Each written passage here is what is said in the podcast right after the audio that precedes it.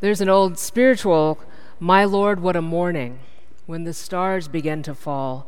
And you've just heard the gospel reading that it comes from. And I get to wear this stole this time of year because Velda Ishizaki, who was the wife of the rector of St. Albans in Westwood when I was a curate, um, listened basically to my sermon on this reading um, 23 years ago um, and said, Let's make a stole. Isn't that amazing? Um, it looks like leaves and stars and tears all caught up in one. Um, come look at it if you want. I love this. I love this stole.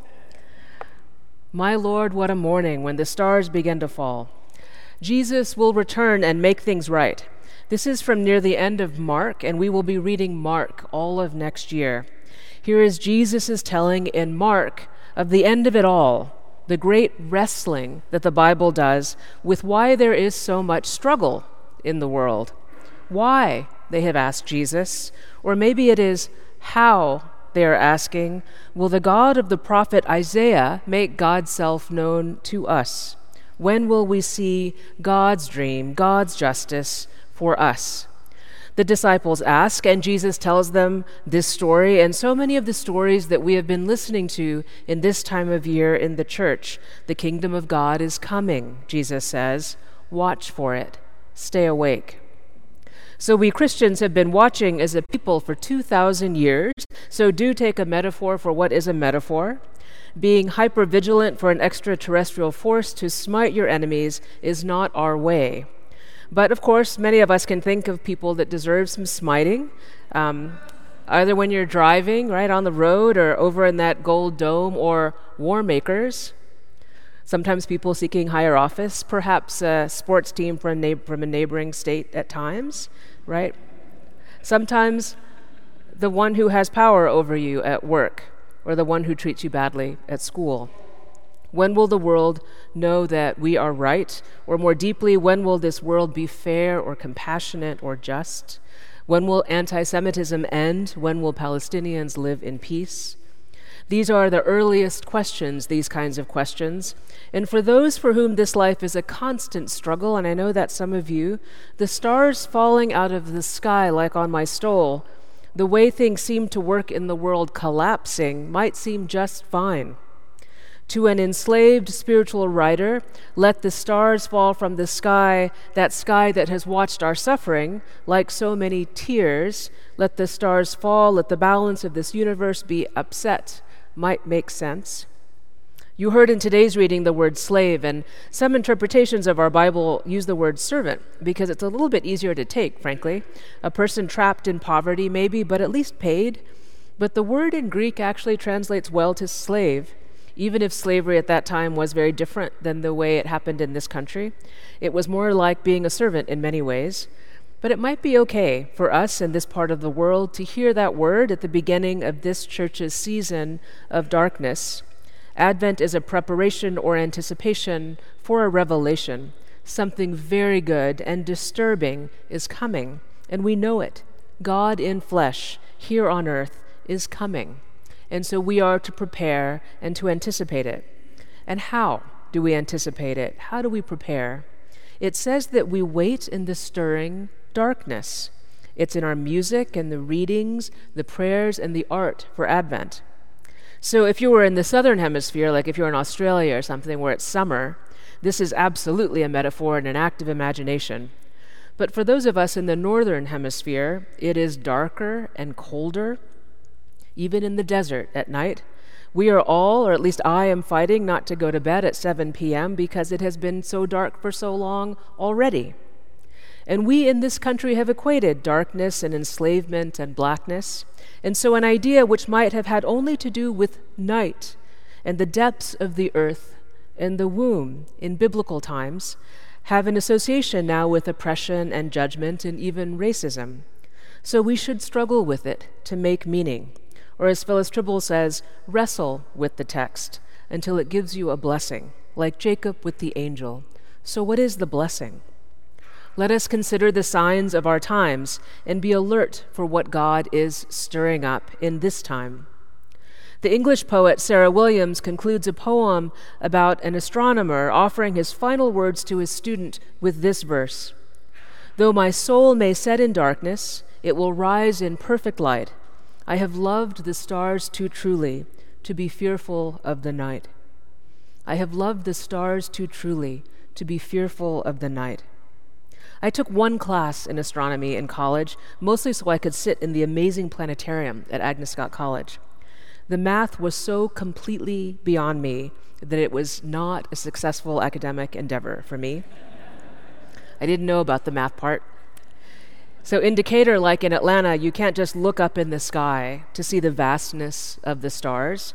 We had to take a class with a very expensive set of machines that could see and replicate the night sky so that we could study it. The people who first heard Jesus could have just looked up. Imagine he is speaking to them in the night and they looked up, right? Imagine Sarah Williams herself in 1850 when she wrote, or an enslaved African in that same year in this town, hearing those, these words on an Advent evening and looking up at the glory of a star filled night, making meaning right then. Maybe in awe at their place in the vast expanse of the universe. Has the universe decreed this order for my life? I wonder if they wondered. The God who stretched the spangled heavens, is this way God's will, they must have wondered. I wondered if the dark I wonder if the dark was frightful in the same ways for them before powered up cities like we have today. Or was it for some simply another time, illuminated by stars that could be seen, seen by eyes that adjusted to see the stars every night, to notice the landscape in starlight as well as in daylight? Was there more to know about darkness that we have lost? Because we can make light all the time? Have we forgotten how to function in darkness and limited how we notice darkness because we have been taught to understand it as a void or as bad? Have we lost something of what the Bible is telling us and wants us to know about darkness? Well, if we go to the beginning, Book 1, Chapter 1, Verse 2 in the old translations of the Bible, in English, in the beginning, God created the heavens and the earth and the earth was without form and void, and darkness covered the face of the deep. There is darkness from the very beginning. But a better translation, we are told, would be something like this When God began to create the heavens and the earth, the earth was complete chaos, and darkness covered the face of the deep. Do you hear the little difference? When God began to create, different than in the beginning, when God began to create. This is about God's hand in the current situation. And in this current situation, there is already, before God began to create, earth, chaos, darkness, and deep. The deep is waters, the sea. They already exist. Now we know this about waters. We see it in the old translation. God never creates water. It's a shocking thing about creation. It's just there. Creation emerges from it. And so we baptize, life emerges from water, and new life, the life of Christ, should emerge symbolically from water. But do you hear that the earth in darkness exists? Darkness exists. Like a planet flung far from a sun, drawing in closer towards the light, but darkness exists, a primordial truth like water, from which all of life emerges. The metaphor absolutely works life from the womb, as we hear in our newer Eucharistic prayers, resurrected life from the tomb, a cave, as we have always seen and heard it, but maybe not imagined fully. Morning from night, the shadows that emerge when a lone fire is lit in the darkness, the stars in the night sky, a stirring up in darkness revealed in light, the skin of the first flesh. The darkness is not a void. It is a depth, a place. We are invited to sit in the darkness in this season, and every year there is always so much to fear, so much sadness, that we with good reason are light turning on people, though, as you know, and I know, it doesn't always help just to turn on the lights. And I sometimes feel that after the time change that I need my own personal grow light that I wear on my own head to keep me cheered up until the daylight stretches out again. We need light. But Advent is a unique season of the church. It's short and it's one with its own gifts. We wait in darkness. We who do not like to wait, and we who need light to flourish. Like our plants and our trees, we go deep into the places where new life can take deep root. To be very literal, we have the opportunity to grow, to grow in a different way, from a different place in this season. Depth and nourishment we need for the more active times.